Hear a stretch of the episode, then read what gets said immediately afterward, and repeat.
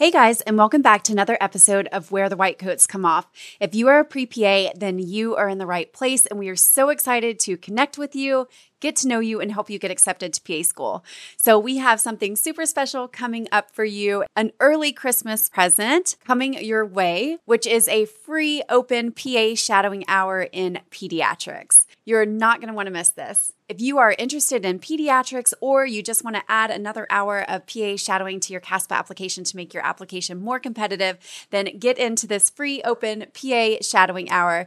It is happening on December 18th, and you can sign up for it in the episode notes. We will be talking about the pros and cons of pediatrics, what a day in the life of a pediatric PA is like, uncovering the perks of this rewarding field, and you're going to learn some valuable insights about the specialty. So jump over to the episode notes, sign up for this open PA shadowing hour, and we can't wait to see you there. Now, on to today's episode. So, today I want to talk about how learning is different in PA school than maybe your undergrad or your high school, and how you can go about approaching learning in PA school.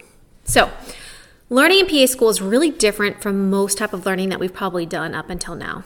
Now, think about it. How many times have you taken US history in high school and college, and how much about that can you actually remember? Right? So, a lot of the times we learn things and we learn it in what we call dump it. So, that means we learn it for the test and then we dump it. And I know most people in high school, this is what you do, right? You listen in lecture, you probably don't even take notes, or if you do, they're very few. You maybe glance at it once, maybe even not, and then you learn it and then you've forgotten it. So, a lot of us took, for example, foreign language. In high school, it was required for a lot of us to have a couple years of foreign language. How much of that language do you still speak? Right? Unless you've used it, probably not a lot, right? Because when we memorize something and then dump it and never use it again, then we just don't remember it, right? Our brains, we've got so many things going on in there that we can take classes and we can ace them even. We can do really, really well. And then five years later, couldn't tell you a single word of French or whatever it is that you took. And that's because we don't use it, so we lose it right? And that's also because we just memorize things instead of learning. Now, with any type of learning, there is some memorization, right? There is going to be some memorization. If it's foreign language, for example, you need to memorize certain words, right? That's just going to happen. And that's what you have to do. And the same thing in PA school. So, for example, let's take anatomy. Right? So, anatomy, I mean, you have to learn certain things. You have to learn the insertion and origins of muscles. You have to learn what innervates each muscle, right? But if you just memorize anatomy, the first semester of PA school, then you're going to forget a lot about it by the time you get to chest x rays or the time you get to orthopedics or by the time you get to clinical practice, right? Because if you just learn it just to memorize it and dump it, A, you're not going to learn it to the detail that you need to know for PA school. And B, you're going to get to orthopedics and be like, wow, I can't remember where the scaphoid is, right? Or I can't remember what the second branch off the aortic arch is or whatever. And that's going to be really, really crucial for becoming a great PA is being able to remember these things. So, learning is different in PA school because we build upon everything. So, again, unlike undergrad, where maybe you took an English course, you took a psych course, you took a history course, maybe you took a sociology course, etc. And and that was it, right? You didn't really use a lot of that information in a lot of other areas. Maybe if you were a biology major, for example, you used a little bit of stuff that you remembered in Bio 1 to help with genetics, etc. But a lot of it, right, was just used for that specific class. And then once that class was over, it was done with. Well, in PA school, it's not the same. Every single thing we teach in every single class is going to be needed for the next class. So it's a progression. So what you learn first semester, you need to know to succeed in second semester.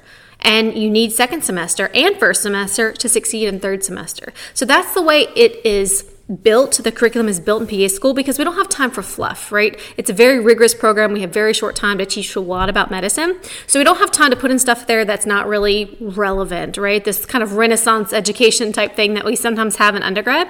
We don't have time for that, right? We only have time to teach you things that are really, really relevant. So when you learn something first semester, anatomy, physiology, whatever it is you have in your program, you might need that fourth semester. You might need that seventh semester. You're going to need that in clinical practice, right? And so it's really important that you understand the learning in PA school is not a memorize and dump. You cannot dump it or you're just going to get worse and worse and worse and PA school is going to get harder and harder for you because not only will you have to learn the new material, but you have to go back and relearn the old material. So we don't want that for you. We want you to be a student who keeps up with material, who understands things, and who builds upon it. We don't want you going to be a student who struggles more and more and more because you haven't built that good foundation. So, what's really important is to understand that yes, there is some memorization in any type of topic, right? But we really don't want you to just memorize. We want you to learn and we want you to be able to apply. And this is really, really crucial because if you just memorize something from anatomy, for example, when it comes to orthopedics, if you can't apply it, then you can't understand the clinical relevance of it right? So just memorizing, okay, this muscle is innervated by this nerve, right? You could easily forget that. Okay, you probably actually learned that in undergrad, and how many muscle and nerve innervations can you talk about now, right? And unless you're in PA school, probably not a lot. And that's because you just memorized it and then let it go.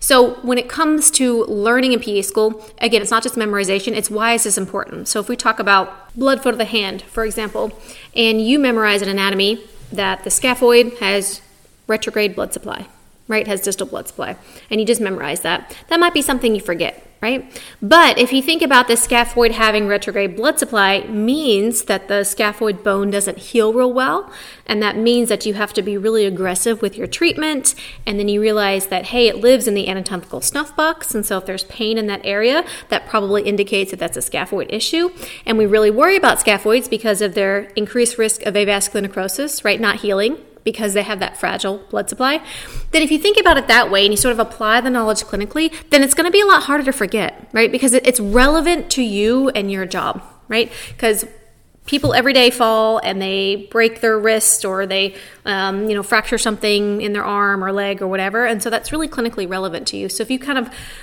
everything you learn you kind of think well okay why was this be important and how do i apply this like clinically how do i do the clinical application one that's going to help you learn it better and kind of help you remember it and two that's also going to set you up for success in pa school right because eventually you're going to talk about scaphoid fracture and if you don't remember about the retrograde blood supply, you might not understand why it's so important to do a certain type of cast and to be really, really aggressive with this type of injury. So, in PA school, you really don't want to just memorize things with the intent of passing the test and then forgetting it because you're going to need to know that information. It might not be next semester, it might be three semesters down the road. So, you really have to make sure you keep up with information. So, whether that's oh, I review occasionally, or whether that's I read my book, or whatever works for you, you need to make sure that you don't just dump this stuff. Because again, even at the end of PA school, let's say you manage to make it all the way through, you have to pass your boards, right? So this information is going to keep coming back and back and back again. And that's why learning in PA school is so different than even undergrad. Yes, you had a major and there probably was some things that you had to memorize from class to class to,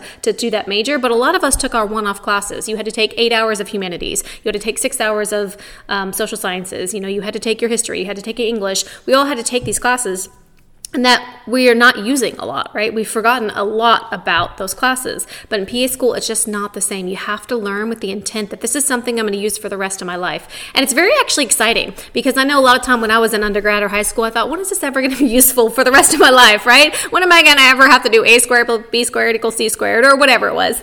And in PA school, you are. And so it's really, really nice because you can actually see the application of this to your future career because you know when you graduate from PA school, you're going to be a PA, right? You might not know what specialty or what setting, but you know that this information is going to be useful. You're going to have to understand renal function and how it works, right? If you ever prescribe medication or if you ever do any kind of procedure on a patient, you're going to need to know and understand how that works. You're going to need to know lab values. You're going to need to understand how to read chest x rays. You're going to need to understand the surface anatomy and the clinical correlation to that. So it's really actually kind of exciting because you feel like, oh my gosh, I'm finally learning things that I'm going to use specific details for for the rest of my career.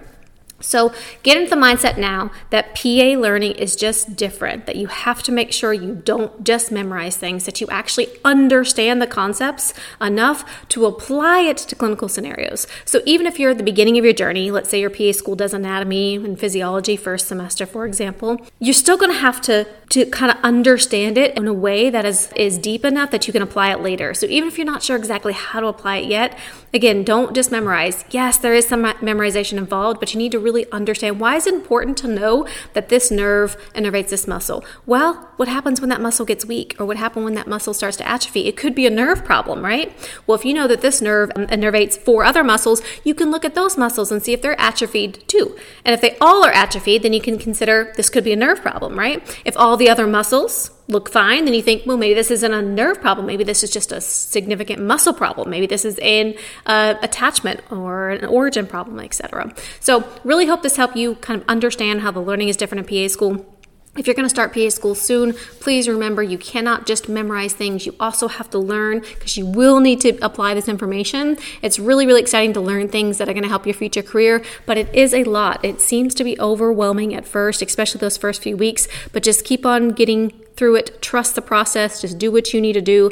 Take it one day at a time, right? Don't think about what you have to learn by next week or next month, etc. That will drive you insane. You just need to make sure that you learn and you understand things well enough that you can recall it, that you can use it and apply it next semester or next year or whatever it is, because it's going to be really important. We don't want you to have to keep relearning information over and over again. You don't have time for that. You've got to learn it in a way where it kind of cements in your brain, and that way you can logically apply it when the time comes. So we hope you enjoyed this episode of Where the White Coats Come Off. If you loved it, please leave a review wherever you're listening to it. Please send it to all your pre PAs and PA friends, and we will check you next time. Hey guys, don't forget to go over to the episode notes and sign up for our free open PA shadowing hour in pediatrics happening December 18th. Again, it's totally free. You can absolutely add this hour to your CASPA application to make it stronger. So come hang out with us on December 18th. You can sign up again for free in the episode notes and learn about the pediatric specialty and get to know an amazing PA. We can't wait to see you there, and we'll catch you at the next episode.